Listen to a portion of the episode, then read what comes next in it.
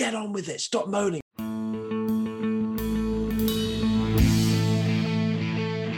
The Drop Back with Sam Lewis, Matt Burns Peak, Joe Costanzo, and Stan Wilson.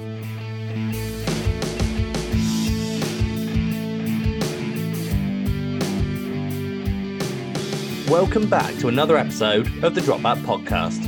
I'm Sam Lewis and joined by Matt Burns Peak How's it going, Sammy? And Stan Wilson. What's up, Sam? How we doing, guys? We're excited to hear that Britball. We've been talking about it for a while. It's been several. It's back, but now It's really it's back. back. It's really here. It's Fa- here. fantastic news. Looking forward to getting maybe like a three-game season if we get one. But but they have said um, that they're committing to do a full adult season.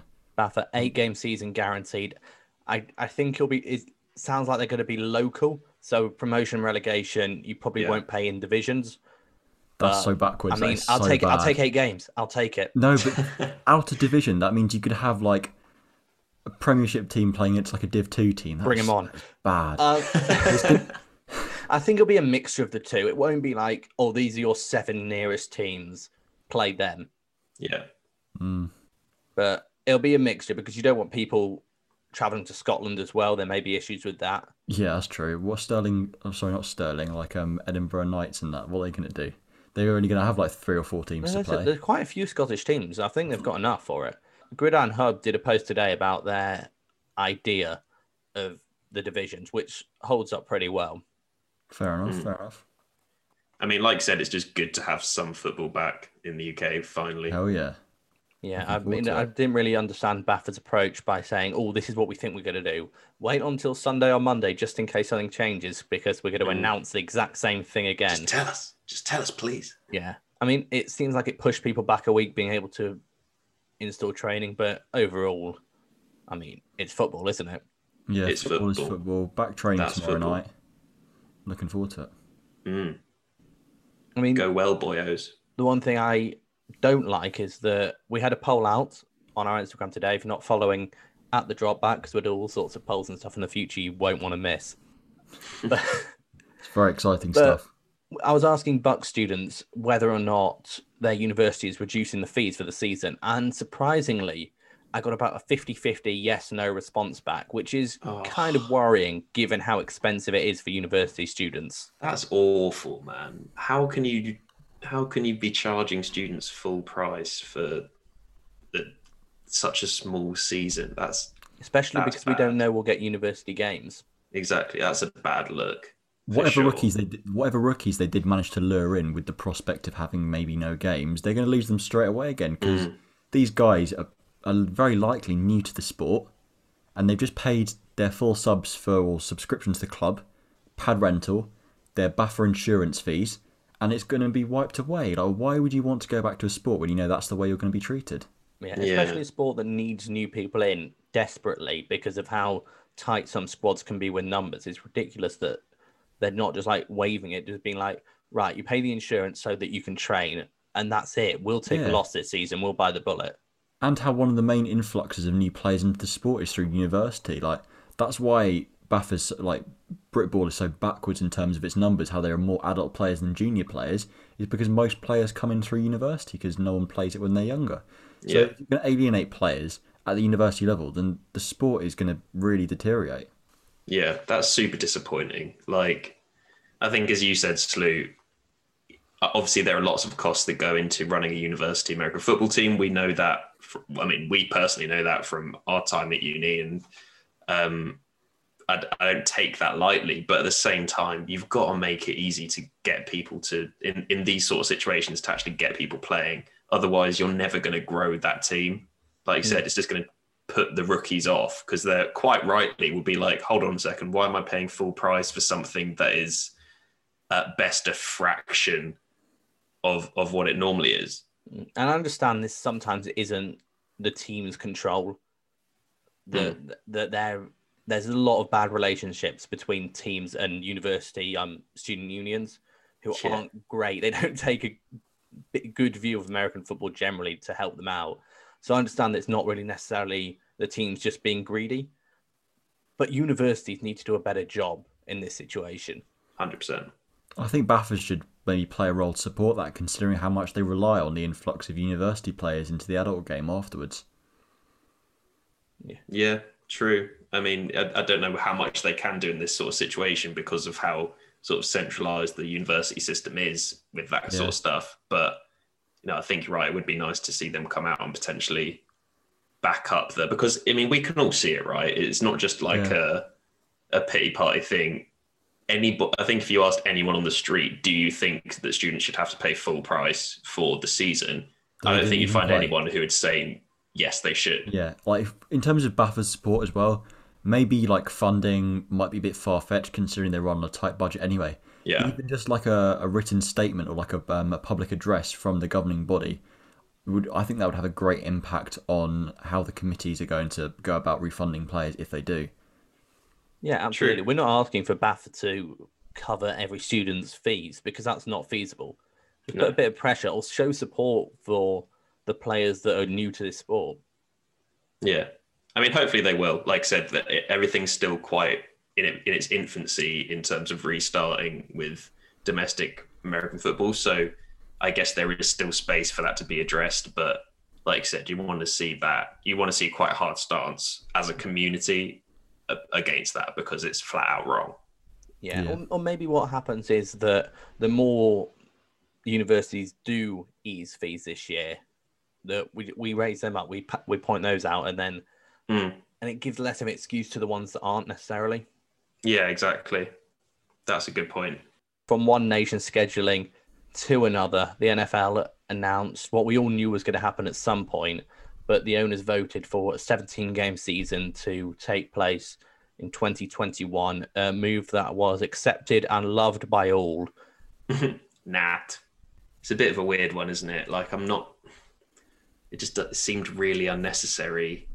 Yeah, I'm surprised the players are going to allow it to happen. To be honest with you, I thought that something like that would have to be passed by the NFLPA as well. It did. It was part of the um, negotiations last year. That was one of the biggest sticking points.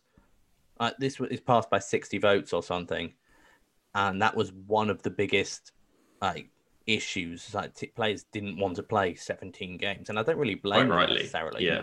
I don't think there was a demand for more football either. Like I know as football fans, we love the game, and obviously we're sad when for the rest of the year when the football's not on. Yeah. But was there really demand for an extra game? Was there ever people saying, "Oh, I wish the football season was one game longer"? I mean, just from No. an aesthetic point of view, I hate 17 games. Yeah, seventeen. Yeah, it's such a horrible Ma- number. There will never be another eight and eight team. You can never, like in your preseason prediction, say, "Ah, they're pretty average. They'll go eight and eight. That's what I mean. Jeff Fisher's going to be turning his completely wrong. grave, or his coaching grave. He's not dead. His coaching grave. pretty accurate.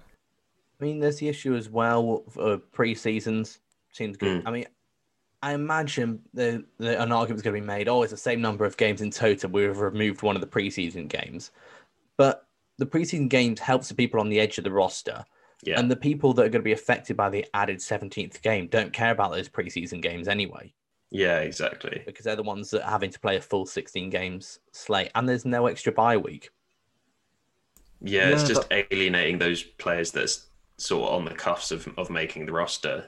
And Yeah. uh, no, no matter what you say, there's a big difference between a preseason game and a full full on NFL regular season game. Like in terms of intensity and, and everything like that, there is a huge difference. What starters play half of the third preseason game and a quarter of one of the others, probably. Yeah.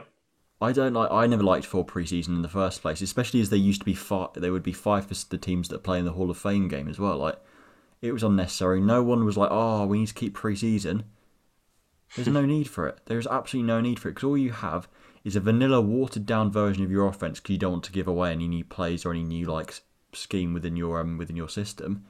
So I just don't really understand the point of it. And it's not good for viewing numbers either, presumably, because again, it's watered down. You're seeing like the thirds versus the opponent's thirds. I guess the benefit of having a 17 game season is essentially you're taking away one meaningless game and making another one mean, making it meaningful instead.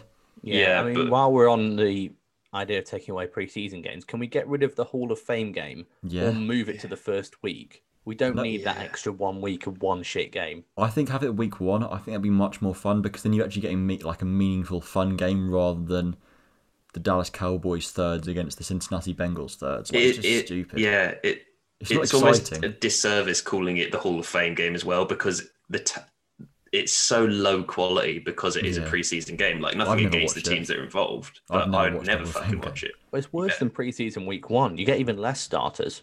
Exactly. So it, it does it does a disservice to the the occasion of it being a Hall of Fame game massively. Like make that meaningful. Yeah, unless you want to see Chase Daniel throwing dimes, then it's not really going to do much for you. But that's a good point, actually. Why not move that that Thursday night week one game? Why not have that as the Hall of Fame game? Yeah, move the, move the whole Canton thing, like um, the inauguration to the Hall of Fame, move that a bit later, and um, have that week one to the kick off the season, so everyone's already in football mood, and everyone will be like, "Woo, Hall of Fame!" Actually, I suppose that's the difference, isn't it? That it takes place at the Canton Field Yeah, rather than at the home stadium if whoever just won the Super Bowl. yeah, it'd be the same as like an international game, wouldn't it? You'd get you lose that, but gets Yeah, but it's like a else. high school field. It's not like playing at Wembley or is, Yeah, that's true. is the Aztec Arena they play out in Mexico? I don't know. I think so, yeah. I mean, Cool, the man. other point is, other than this being a blatant money grab from the owners following the TV deals, I mean, it's so transparent. It's the fact that it kills the statistics record. I hate that. I really hate that. Yeah, it's like when the, the everyone is going to break the um yardage records for every category. I mean, I get that you'll do per season and all that, but it's not as fun. Mm. Yeah, that's true actually. Like all the records that you're you sort of looking towards as being like the, the these amazing achievements have now become much easier to attain.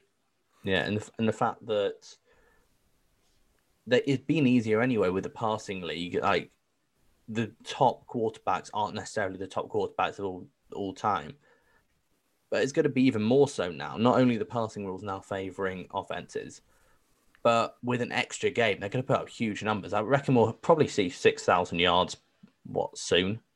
Yeah, it's Patrick got to be Mahomes coming. will do something crazy like that when he one year. Hmm. I which mean, feels weird. feels weird. Yeah, as in because as you said, it just sort of shifts all the parameters of what you gauge like an outstanding season to be, and you, you've sort of got to go back to square one and be like, okay, well that it's was an not good outstanding season. Yeah. Yeah. A thousand yard rushing receiving is like if you don't do that now, Mm. it's not going to be anywhere near as hard. What's a thousand divided by sixteen, Matt? I don't ask for me. I'm retarded at maths. Sixty-two point five yards a game. See, that sounds manageable. That sounds like a less big number to me. I mean, It's a- a less that is a less number. big number. Congratulations, Matt. Boom. I mean, the good news out of the scheduling is that all the games will be played in full stadiums, so that's even more revenue for the NFL. It's NFL. good news so we'll unless see. you're a fan and you're going to get COVID. Yeah, Money, so money, we'll see the salary cap shoot back up next year. So congratulations to the few players that managed to hold out for a one-year deal. Juju, that was for you, but And Will Fuller, yeah. Smart move, boys. this isn't a surprise, is it? Given the way America is at the moment. Nah. It's the Play land of the fast and free. loose, mate. It's the American way. What COVID? It's the land of the free until it until it comes to crossing a road, and then all of a sudden it's jaywalking. What an odd analogy. I like that. yeah, I mean, they were always going to be the first to do some crazy shit like that. Like, we probably shouldn't have full stadiums because, you know, global pandemic, but I want money. I want. I want a full stadium. You Yeah. also know that because it's America, they can't go back on that now. No. If they get a second, third wave or whatever on now, they can't be like, they're just going to sorry ride guys. it. Yeah, could be a car I mean, hopefully they absolutely sh- shoots off and uh, it works really well, and they don't see a spike in COVID cases in some crazy fantasy land where it all works brilliantly. But I mean, yeah, straight off the bat, it seems too soon to be doing that sort of stuff, right? Yeah, I mean NFL fans anyway. The crowds are overrated. Just gonna put it out there. Whoa. Wait, what do you mean? I mean, American fans are not good. It doesn't make. I mean, did you really see look- any difference in being empty stadiums? No, it doesn't really look like it. You've got like the hardcore fans, like the ones in Green Bay. Like I've got respect for them, but in terms of like most stadiums, like our football stadiums over here, like outdo them 100. percent Like from from what you can hear over the over the audio. Like you, you've been to um Eagle Stadium, haven't you, Sam? I have. What was that like compared to like an English football game? Seeing as though it was a primetime game against Dallas, it was pretty good. Okay, fair play. But if And I was also, he comparing supports that, Arsenal. He doesn't know what a crowd's oh, like. that is true. Yeah. An outrageous claim. But I mean, fair, if we're going there, if I'm comparing it to going to Elland Road, it's not really the same thing. Mm. But that's because it's Elland Road. Fine, find me a middle ground stadium. I don't know. But that's the gonna- thing, isn't it? Eagles Cowboys um, in prime time in Philadelphia is supposed to be one of the big ones. Like Yeah. the teams that are loud fans sort of make a vague noise or shout defense. Ah, Shout defense. yeah, that's true. Yeah, on that note, it is incredibly funny when like the American um, soccer fans when they start singing chants as well in their accents. Oh, amazing. Some of them It are getting it's better at comedy, it. It's comedy gold. I Some, love it. They're really trying, and you know, it's an. ev- To be fair to them, we've had years and years of top quality football to hone our chance into being offensive and hilarious. Give them Yeah, time; they'll It's- grow. it's- it's the And they were set well, back though. It sounds At least 50 years by that one come on Seattle guy. Yeah, yeah, because that was bad. That was real bad. They And had to to- tear it up and start again. think of it like this: it's it's like them sing them singing like English like um football chants in American accent is like when English people try and sing with an English accent. It sounds weird. What? Like you know how Eng- like, English singers like when they sing they sound they've got like an American t- like twang to their voice Yeah, when they pronounce stuff. It's like the, it's the same sort of thing with the football chants, but just the other way around. just sounds a bit off, doesn't it? Yeah, it does. They're not helped by the fact that it all has to be family friendly crowds. yeah. It does that's restrict true. what you can do, but at the same time, it's like grow up America, Exactly. let yourself swear. Again, Callum land of the free. Goes to Elland Road. It's not help that they've got to be family friendly chants. You can't be swearing and Yeah. I mean, they're just so standardized, I think, is the issue. There's no creativity. Mm. yet. And what I'm saying is, give them a chance. Although to be fair, when it when it comes to Wembley, we haven't exactly picked it up and brought some English esque chance to that. So so maybe Yeah, we need to start looking at ourselves. That's because Engl- English football fans hate American football Uh, or any sport that isn't English football.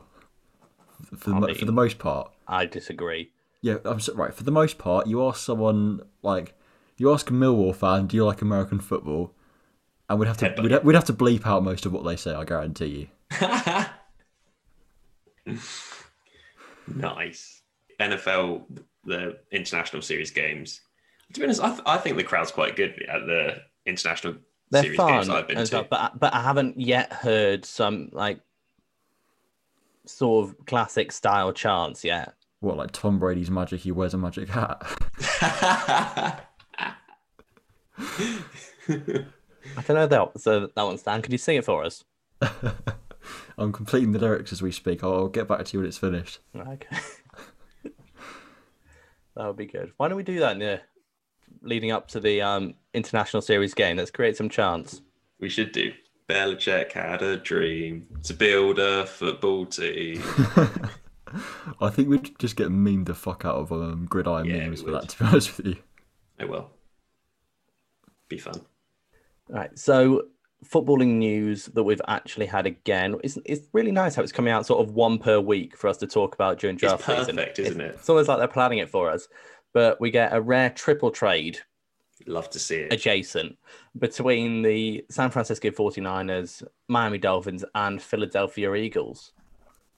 Mhm. So we'll start with the Niners. What do we think in terms of return? Was it worth them moving up from 12 to 3?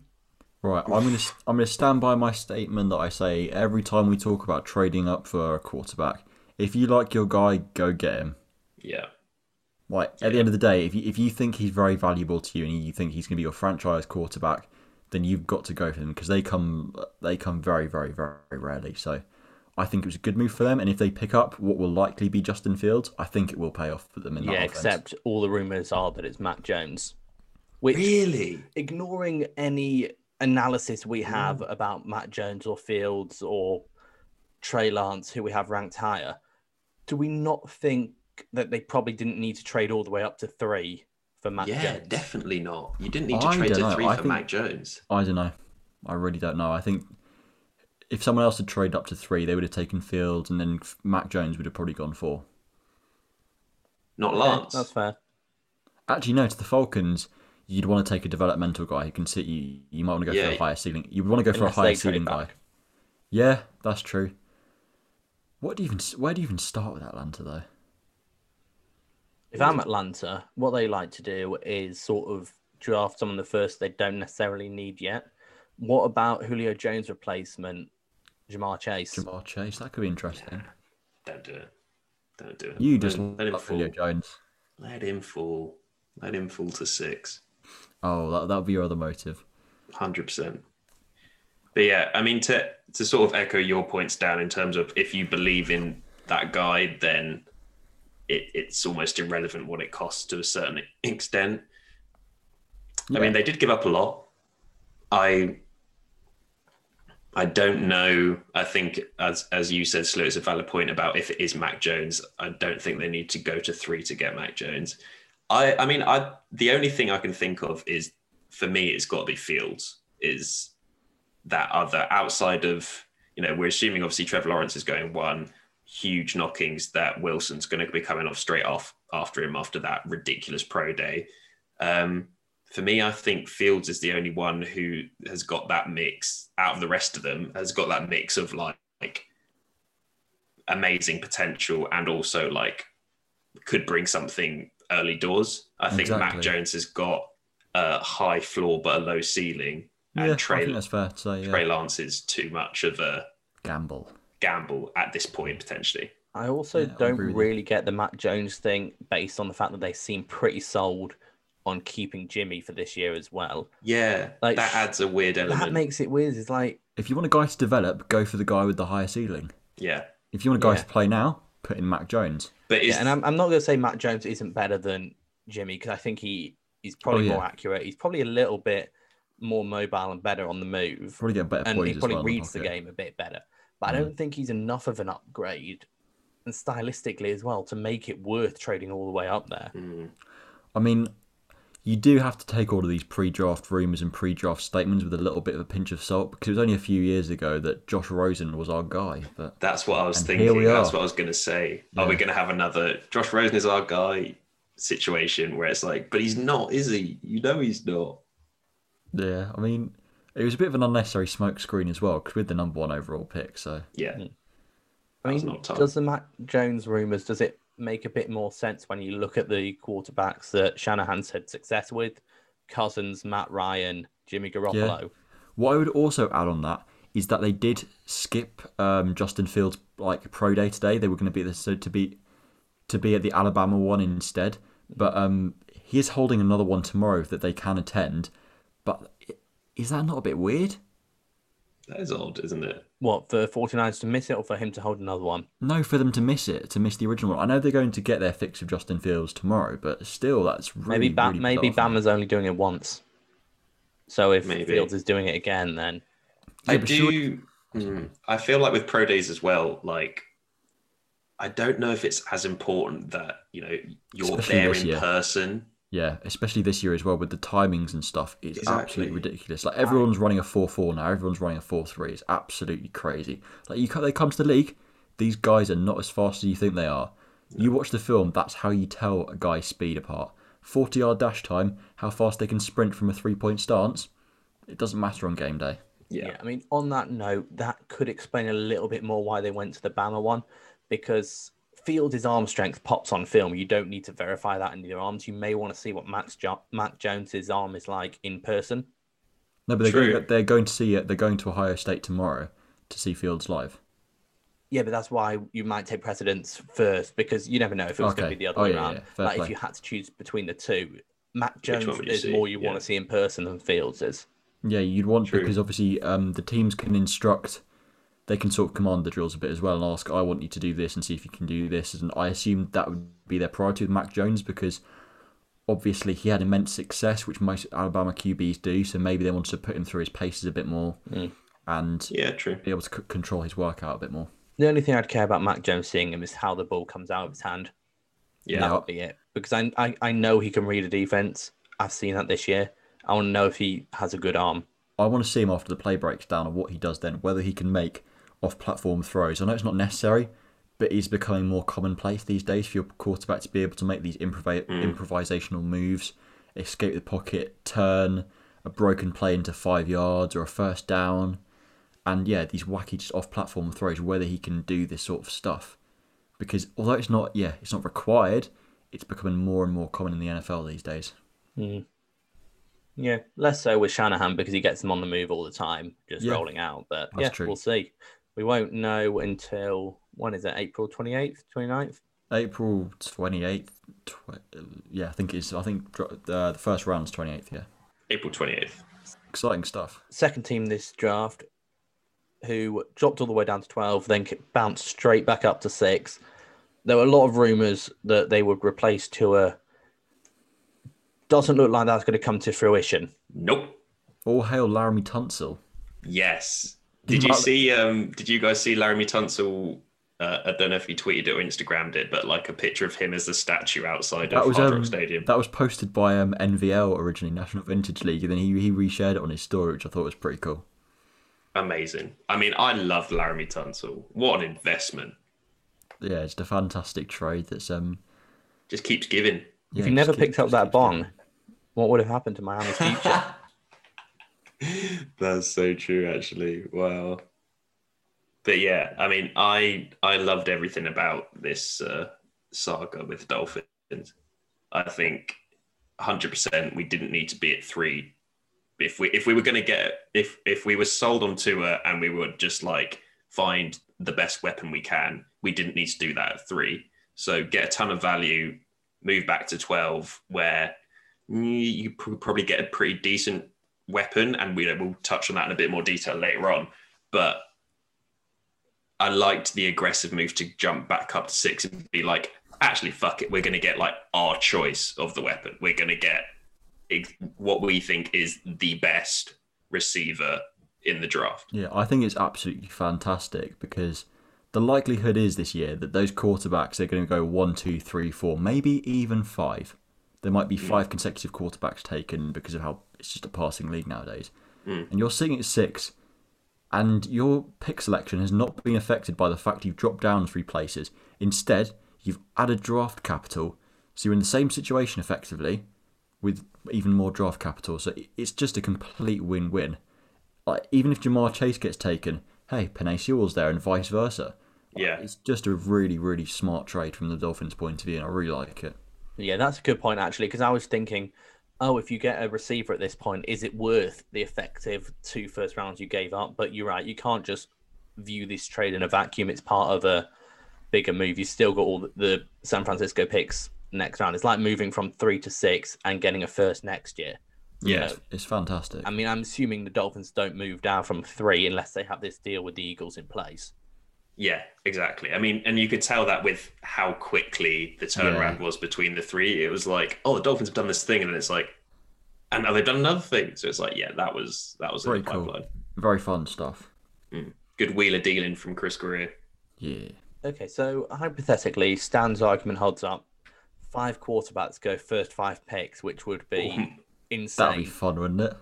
Do the Dolphins go generational O lineman or whichever your favorite receiver is slash tight end? Ooh.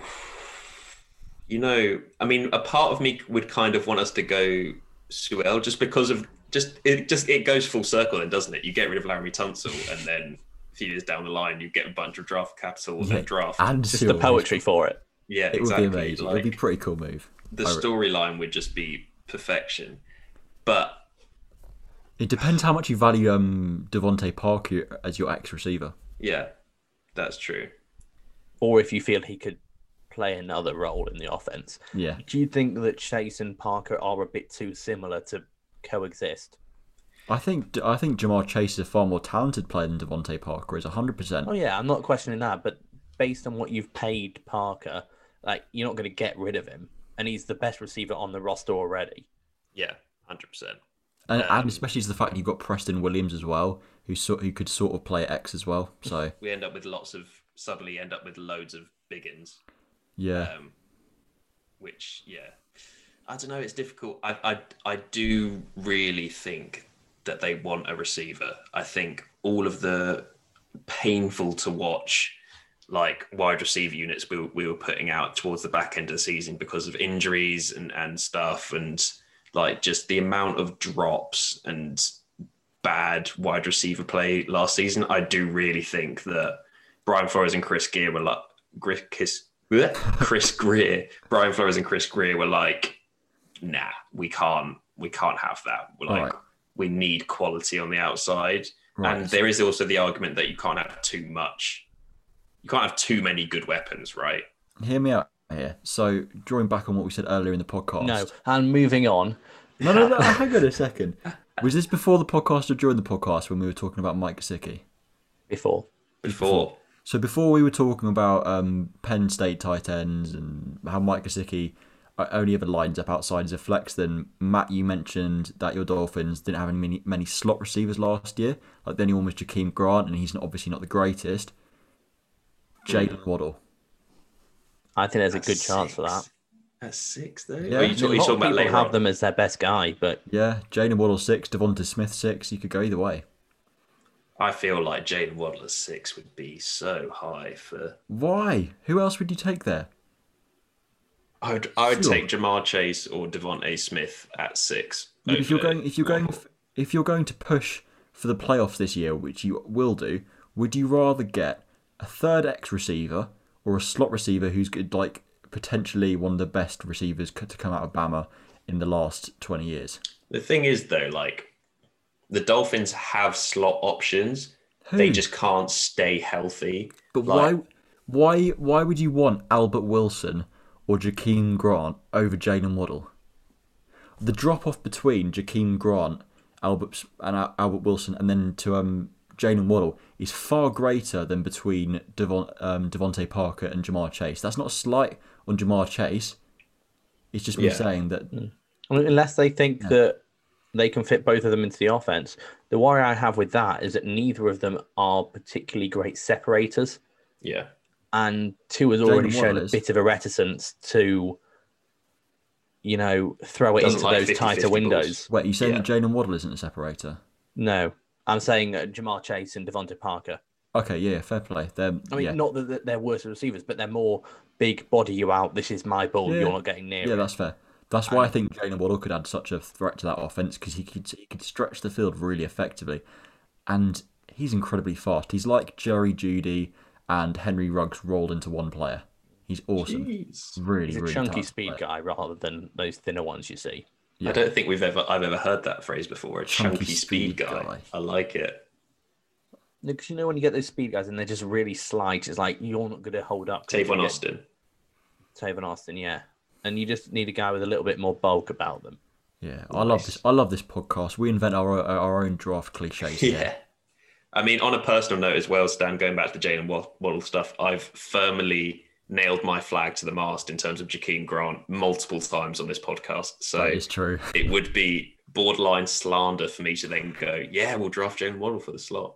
I mean, you were big on Jam- um, Jakeem Grant until he got on the field consistently on offense. Yeah, and then he, he, he let me down.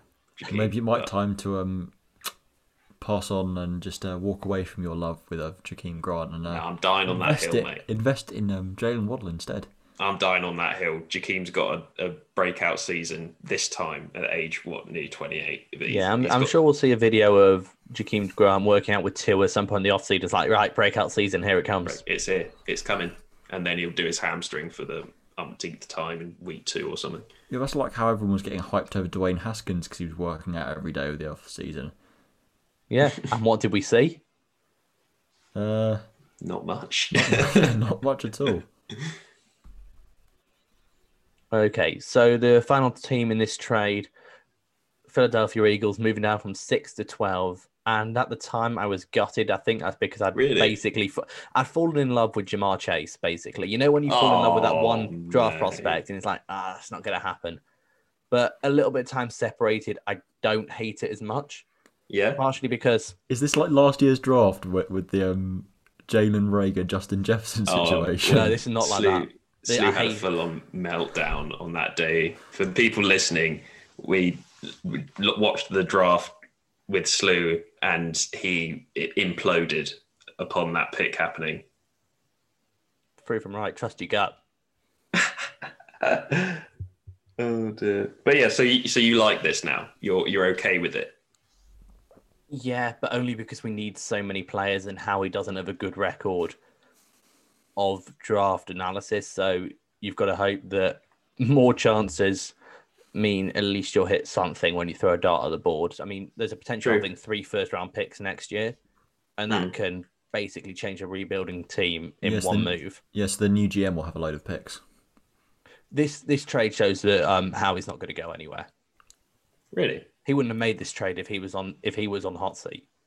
That's a good point, actually. Like, yeah, that's a very good point. Maybe I'm interested try to and- see who you think is the guy at 12 that that you're going to end up with taking. Then I mean, there's a pretty good chance it'll be someone good. So we're assuming that We'd hope at so with least the by number 12, overall pick.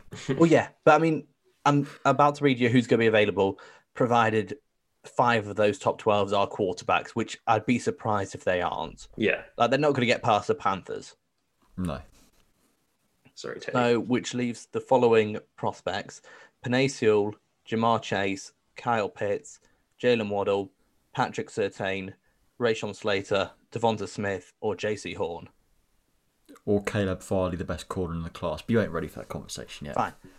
We're not ready for that conversation. But either way, two of whichever your top three cor- corners are.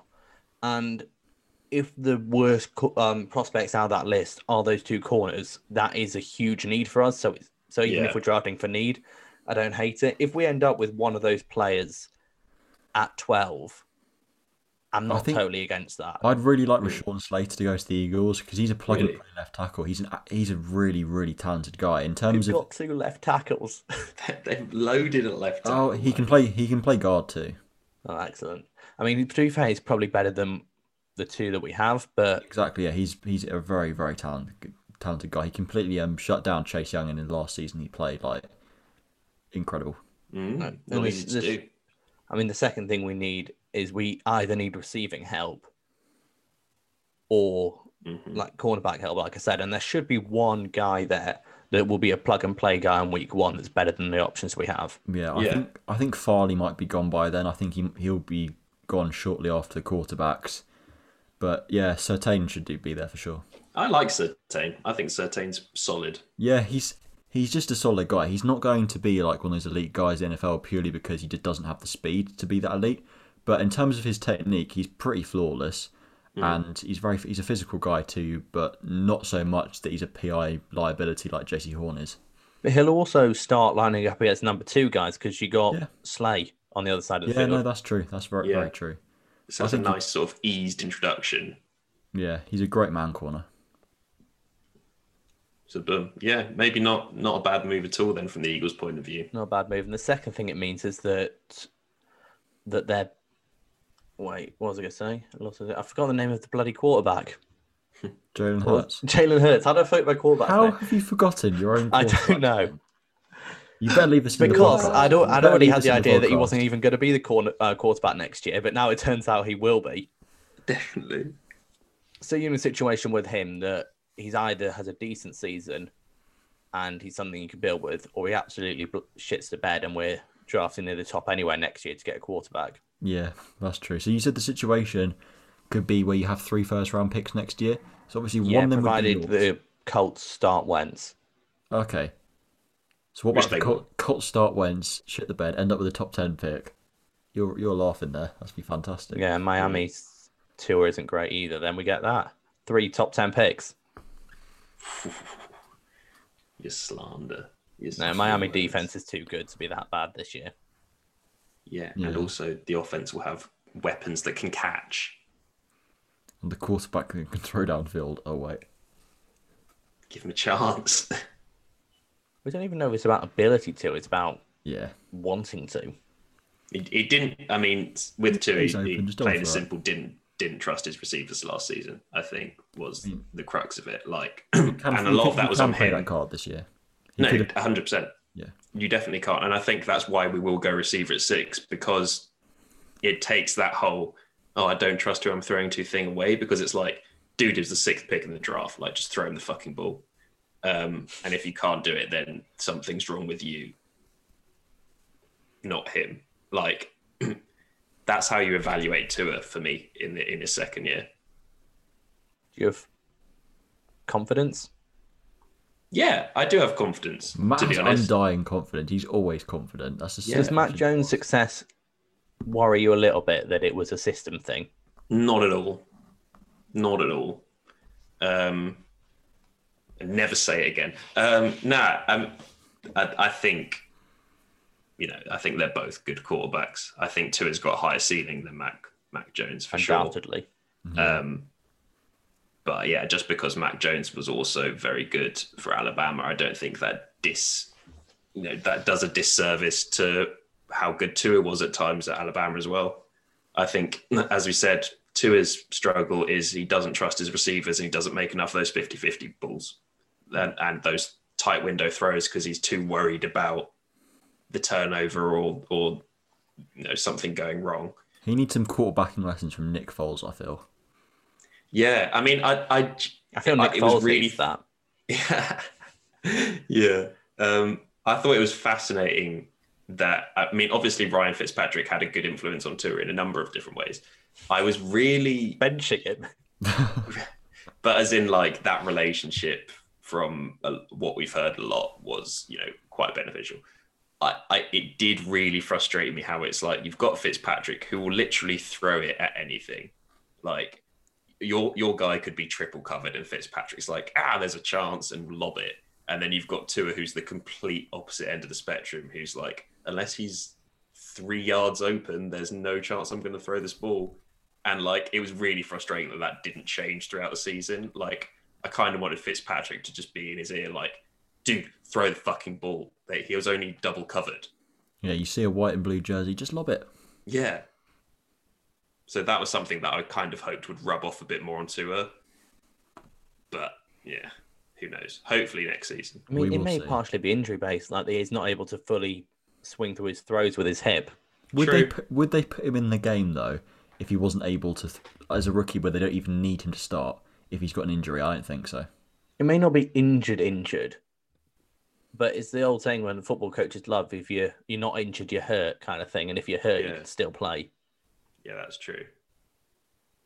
And he'll have told them that he was fine, even if he wasn't 100%, because that's what professional athletes do. You got to stay hungry for the Crimson Tide. I love that saying. It's such a weird moment from Brett Favre. If you know, you know. So we touched on two of the weapons before in Ja'Marr Chase and Jalen Waddle. The third one, who seems to have basically plummeted down draft boards despite winning the Heisman and on the conclusion of the college football season was being like compared to Reggie Wayne and the next big thing. What's Yeah. going on with DeVonta Smith? And uh, is it over analysis? I think it's a similar to thing to what's happened to Justin Fields' draft stock as well. The slander has gotten a bit too far, I think, purely because of the success of another guy. Like everyone's taking a second look at Jalen Waddle when they realise, hang on a sec, he didn't play the full season, but he was more productive in those games. Sure, mm. you could make an argument that Jalen Waddle is a better receiver, but that should not be a slight on DeVonta Smith's talent because he's an incredibly talented receiver, and you can manufacture all the touches you want. To win a Heisman in college football, it takes some doing, and that shouldn't be Yeah. taken away from him. Obviously, it's a stats award, but the yards he managed to get out of like some like ridiculously hard situations where he's got guys all over him, he could just wriggle himself free, and that's part of the benefit of him being a smaller, lighter guy. He's more agile, quick, like great short space speed. And yeah, that's just that's just my argument for this one. Yeah, I- I think that's the thing just though, isn't it? Just No because down- Waddle's good. That's the thing. No one doubts his ability. It's mm. a question whether his slightness, as you mentioned, is that going to be a problem in the league? That that is a concern, a genuine concern that I do have of him. However, yeah, I just think the slander's gotten a bit too far, and like the sleeping on him's just gotten too far. Yeah, I I think as you mentioned as well, Slew, like over analysis plays a part because we don't have any football to watch right now. You've kind of just stuck with the stats. Like that weight issue sort of stands out a lot more and is something that is is more becomes more pressing because you've got nothing else to look at, right? Um, it is a bit of a concern. You you do worry about the potential longevity of him if he's if that is his playing weight and will be his playing weight, then that for me is a potential red flag in terms of picking up injuries and stuff. Yeah. Um, yeah, the difficult thing with DeVonta Smith, uh, it is weird because he is a really, really talented receiver, and I think a lot of it gets glossed over because, as you said, it's a Bama receiver. They always do well. Like, great system. You know, and now that people are getting higher on Mac Jones as well, I think people are questioning like, oh, you know, he's got a really good quarterback to play with as well, so makes it easier. This, hmm. that, and the other. And yeah, as you said, his ability is sort of getting disrespected in that in that sense because there is a really, really good receiver there. Yeah, he's a really talented guy, and it does show up on tape. It's just to put things into perspective. He's 170 pounds, which is 79 kilograms, which obviously we'll be more familiar with over here. Hmm. That that is not much for a football player at all. My worry is he's going to really struggle versus press coverages and fi- and physical corners, maybe navigating amongst linebackers as well at the second level. It's going to be really, really tough for him because most NFL receivers are at least 20 pounds heavier than him. Mm. At least. Yeah. It'll be interesting to see if that's you know that's the weight that he's hanging his hat on as well to as a playing weight. Like I think sometimes it we would do be. see I think people. would have put weight on her for the season otherwise. He well, this put is on- this thing, right? Like he put on ten. He's put on ten pounds since um his official weigh-in with Bama. Like he was 160 during the season. He's 170 now. The thing is with the weight, you either think his talent is good enough or that weight is always going to make someone undraftable in the first round. It depends Yeah. on where the front office falls on it. It's just a red flag because what you want in the first round is just a a hundred percent guarantee. You want a plug and play guy with a high ceiling. That's what you want. And if there are red flags like him being lighter, that could push him down draft boards. And it's it's just a really difficult situation to evaluate because obviously he won the Heisman. He's a very talented football player, but there's a weight issue.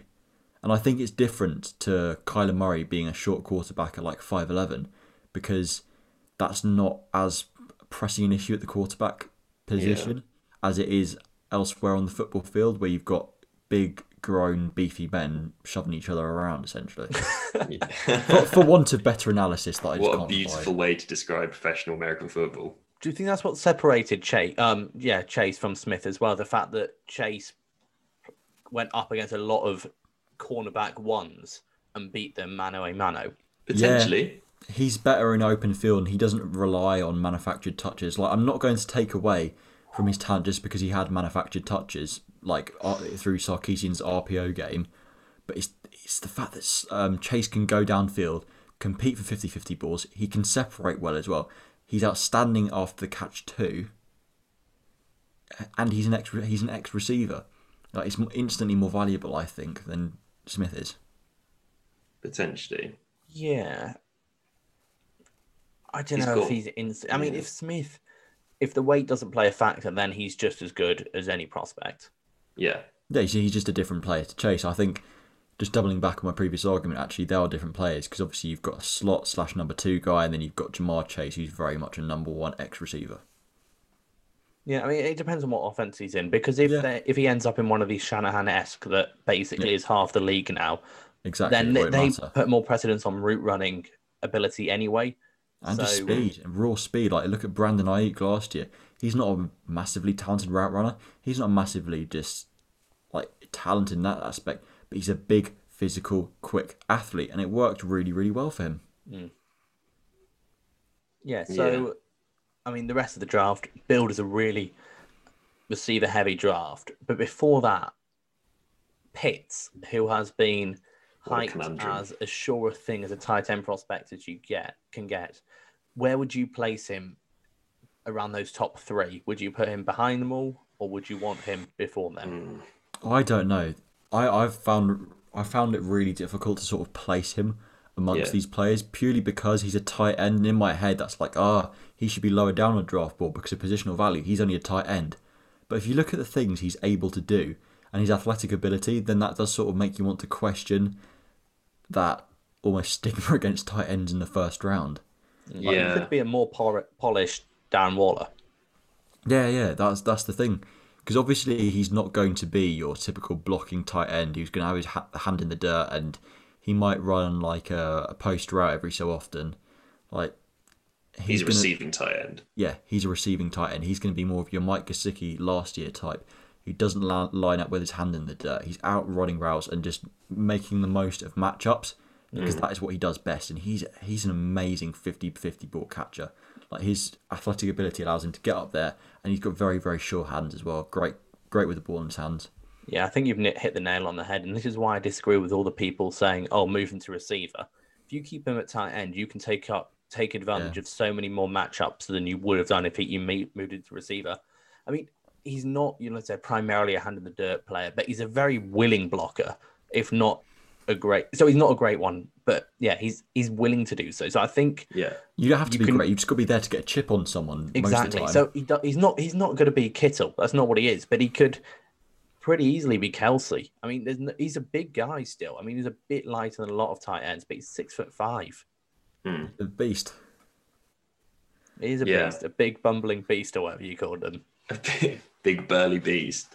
Um, yeah, it's it's difficult with Pitts, isn't it? Like my gut instinct is to put him behind those top three that we talked about, Yeah, just because he's a tight end, like that's exactly what I was saying. Yeah. well. Like, it's and weird. it's it's a difficult sort of prejudice to get away from because when you actually watch him and you watch film on him, like there's an argument that he's has the potential to be more of a game wrecker on any given day Sunday. than than those guys on any given Sunday. Exactly.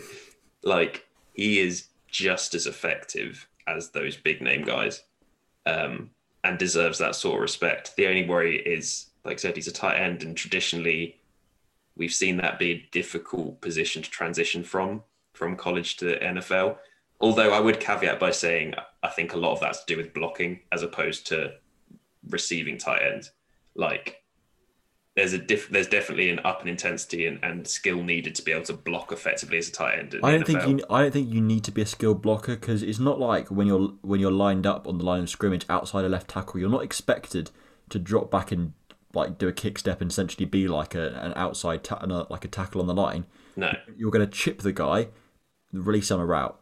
Or if you're run blocking, then it's then that's when you become like an extension to the offensive line.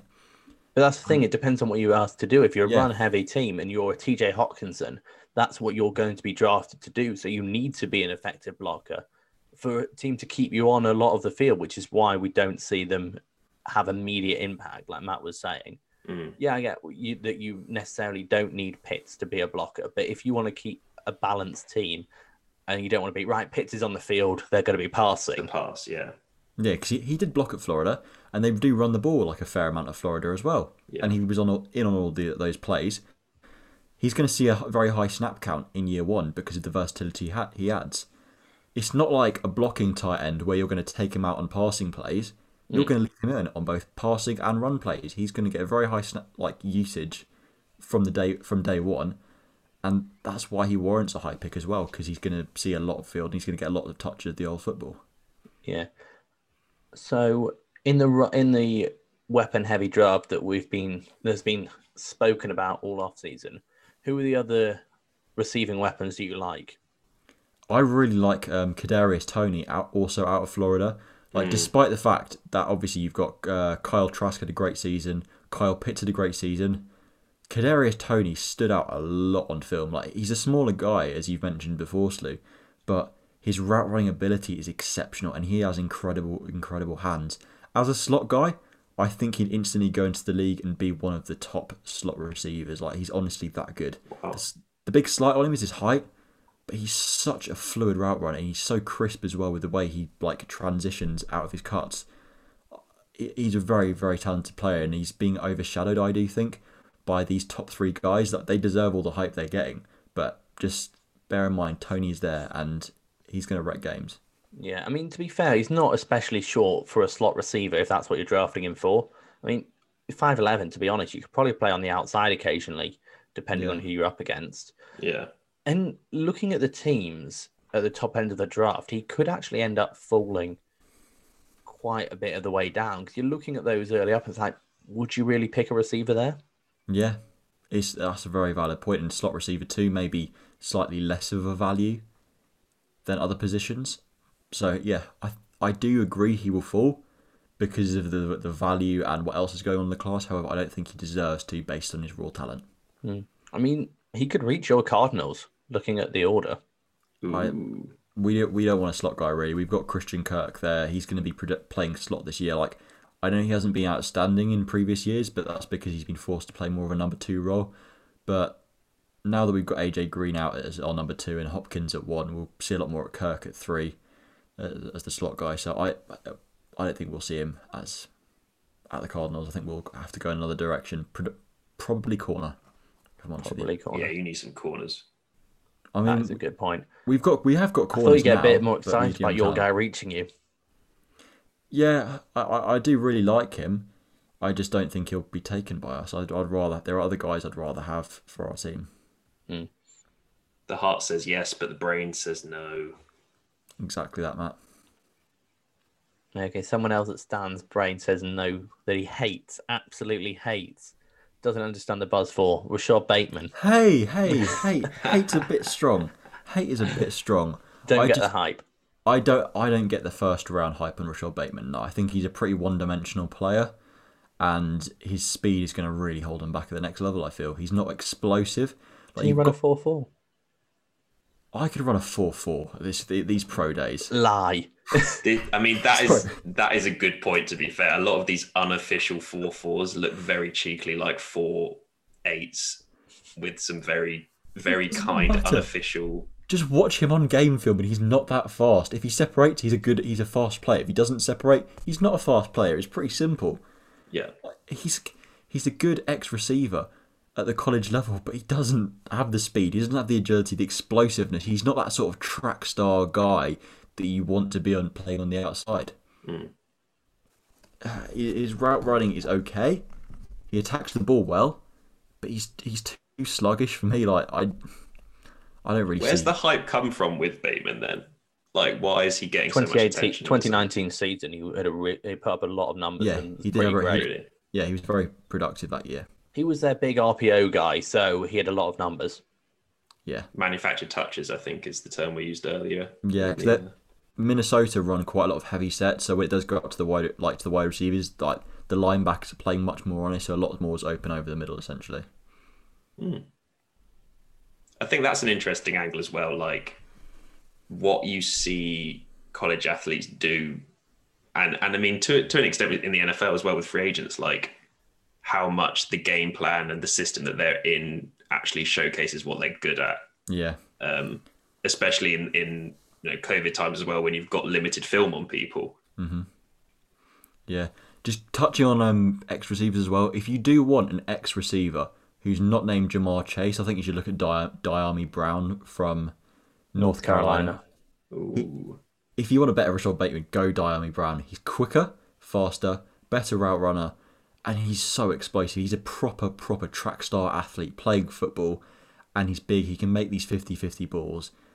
And yeah, he's an incredible route runner too. I think he's been very much slept on. I, I would admit I hadn't heard much about him until I heard um, Chris Sims mention him on his podcast. Went back, looked through the film. Really, really impressive guy.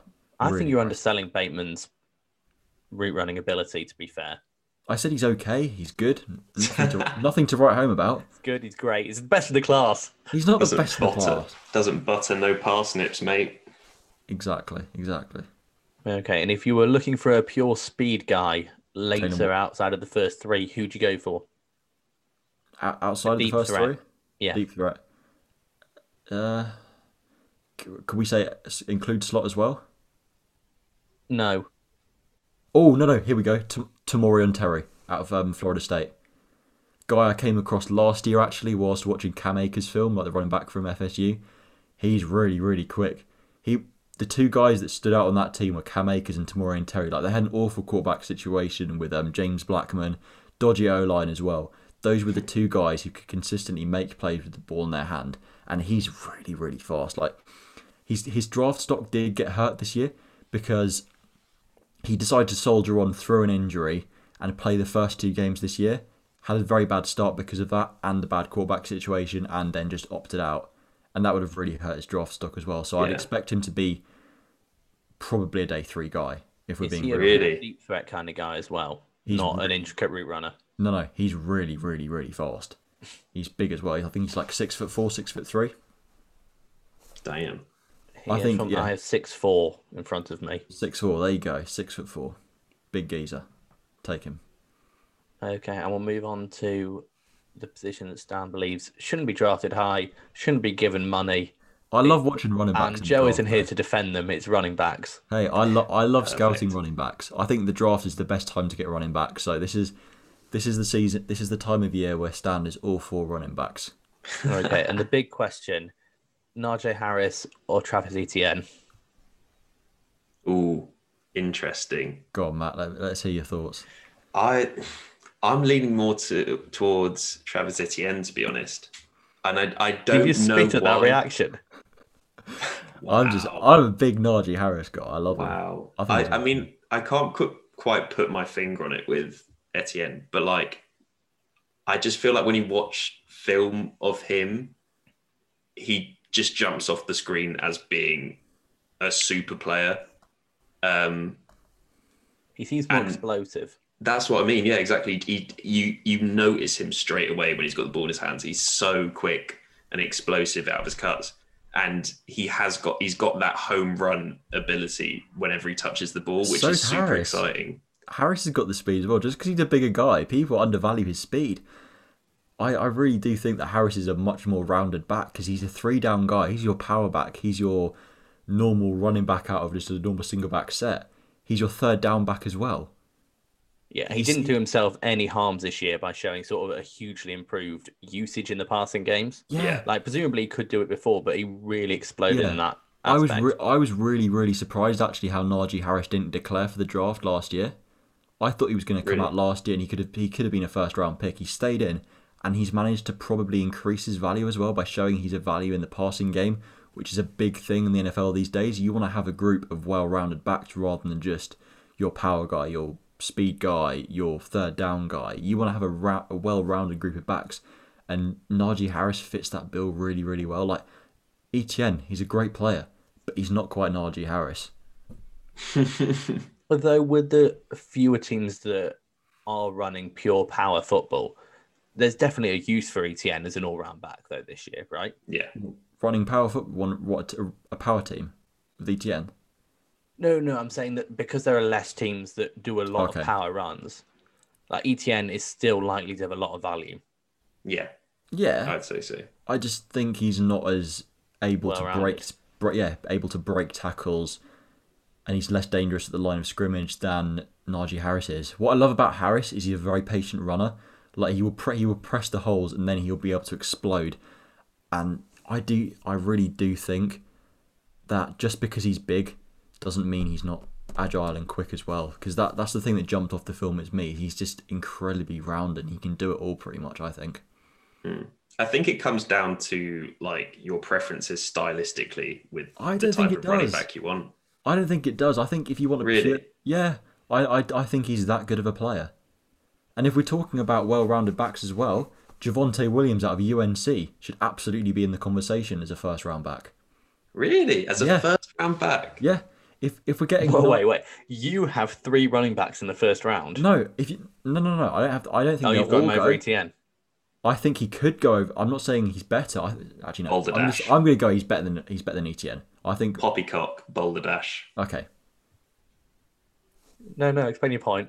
Matt, Okay. Matt is not the authority in any shape or form. If you're saying if you're saying Balderdash, just history. Let's just go back to the history books. Rarely are the best running backs in order of how their job is. They sorry, let me just rephrase that. Rare it is rarely the case that the order that a running back is drafted determines their success at the next level.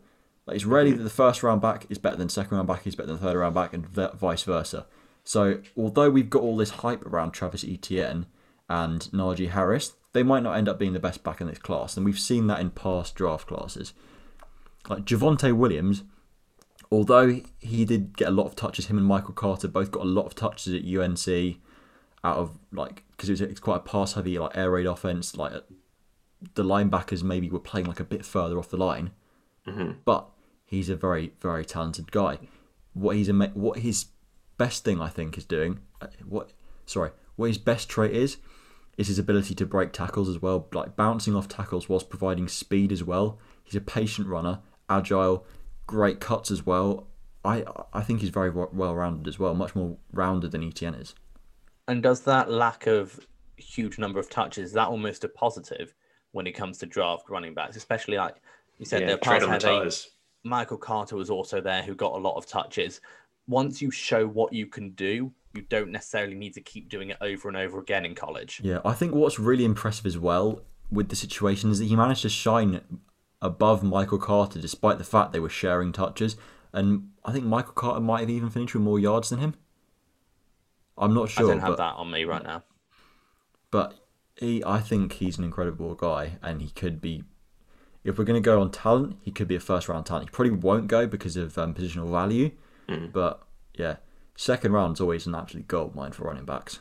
Okay, there we go then. Over under one and a half running backs in the first round. I'll take the under. I could see Etienne and Harris going at the back end of the first. So I'm going to go over. I, I like Harris to um, Where Buffalo. you see them going at the back end of the first though? That's Harris, the thing. Harris, Harris to Buffalo. Okay, I like that. I like Buffalo taking a running back. Yeah, and I I think think I wouldn't be surprised if the Dolphins went running back at 18. 18's if I'm pretty honest. high. 18's pretty high. Okay, I can see that. Maybe Pittsburgh at 24. Hmm. Yeah, yeah. They didn't Actu- re-sign James Conner, did they? Did James Conner sign a contract? I don't know, right? This, this is don't know, it's a embarrassing. bit crap though. I, I don't recall his name popping up. It's Quite a boring name though, isn't it? It's two first names. Currently He's a free, agent. Free agent, yeah. Yeah. So sounds yeah, right. All right. So he, he might be back on a really small contract, to be fair, but I don't know. I'll take the over. he's he's definitely an early down goal line kind of guy, isn't he? I'm- Anyway, I'm now gonna at ta- this I'm- point, I'm going to take the over. I'm going to go for two. Two. Yeah, same. He's one of So those you've got- to Pittsburgh. No, yeah. If you've got if you've got Miami there as well at 18, you've got Buffalo needing a running back. Like they could wait to the second, and they probably could get a good guy in the second, but not like a guy like Najee Harris. He's a, he's a rare talent. Yeah, inclined to agree with you there. That's the thing. The teams that could need running backs aren't near the back end of the draft. Which does that pour water on the fire of that running backs don't matter? Who are we to say? Doesn't matter. Let's move on to tight ends. Archie, do you have any sleeping running backs before we do? Sleeping running backs. Running back sleepers. They're all Um, sleeping. What was the Oklahoma State guy called? Chubba Hubbard. Is he good? Chubby Hubby, what a bloke! Chuba Howard. Chuba Hubbard. It's not Chuba, is it? It's Chuba Hubbard. It's Chuba. If it's not Chubba Hubbard, and if It's I mean Chuba at very Hubbard. least, if It's it's, not marketed Hubbard. as Chubba Hubbard, then it's a Well, I mean, massive missed his surname has a D at the end of it, so it couldn't be Hubbard. Chuba Hubbard. Chubbard Yeah, Hubbard. but you Chubba scrap Hubbard. that for marketing purposes, and you make you make yourself Chubby Hubby. Chubby Hubby. Does Oh, Trey Sermon's one game in the No, semi-final make him worth it it? wasn't one game. He's really good. Trey Sermon's a really good guy. I don't know why he was behind Master Teague in that depth chart for a lot of the season. He's Called far, Master far.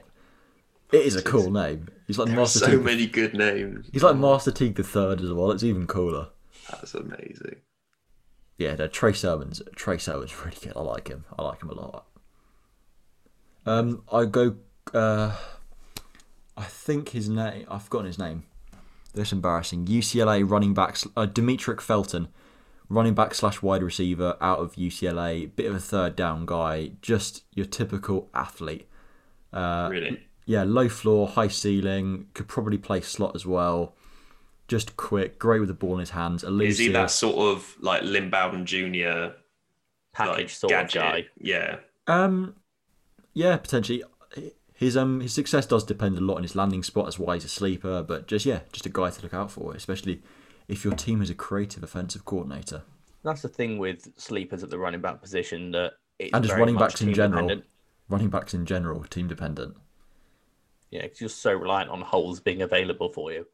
Okay, tight end that after Kyle Pitts isn't really a whole long to write home about, apart from the incredibly named Tommy Tremble, who I hope goes first overall because, quite frankly, he deserves it.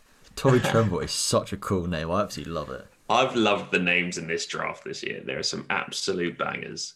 There are some absolute crackers. Uh, Tommy Tremble, I guess, will be a third, fourth round guy. Tre' McKitty will be around there as well, like um, Pat Freiermuth as well. He could end up being an end of the first round guy. I doubt Really, it. Though. that high? I don't know. Like thi- this year's draft, Because he can do both. Yeah, this year's draft. block. The thing about this mm. year's draft that's going to be different is because there's the absence of groupthink. Like I think like the draft boards from different teams are going to be very, very skewed and very different from each other, which will make for a fun draft. But there are going to be players that are undervalued, overvalued, and a bit in the in the between, depending on which team you ask for. So he could potentially go in the first round if a team is tight end needy. Whoa. And mm. That'd be interesting. Two tight ends in the first round. Yeah, a bit of a turnout for the books. Yeah.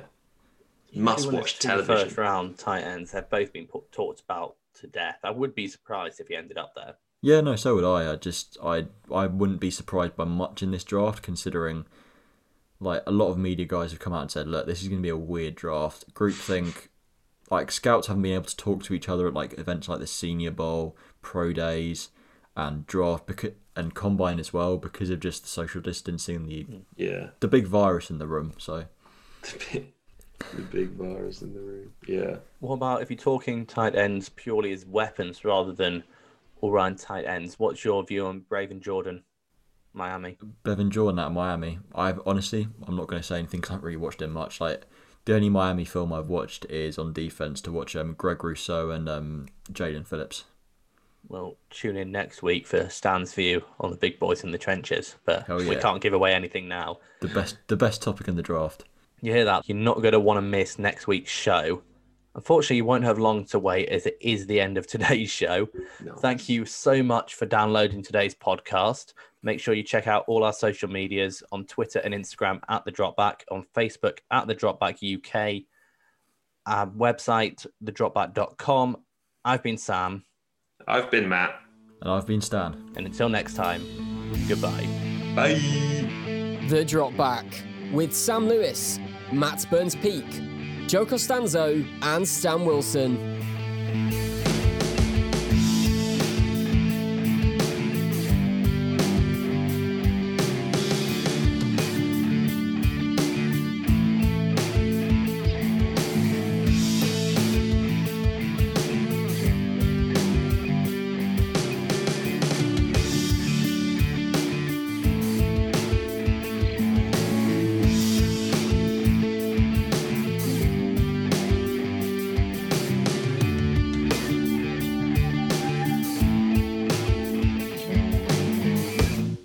Really weird. There was no peace at the end.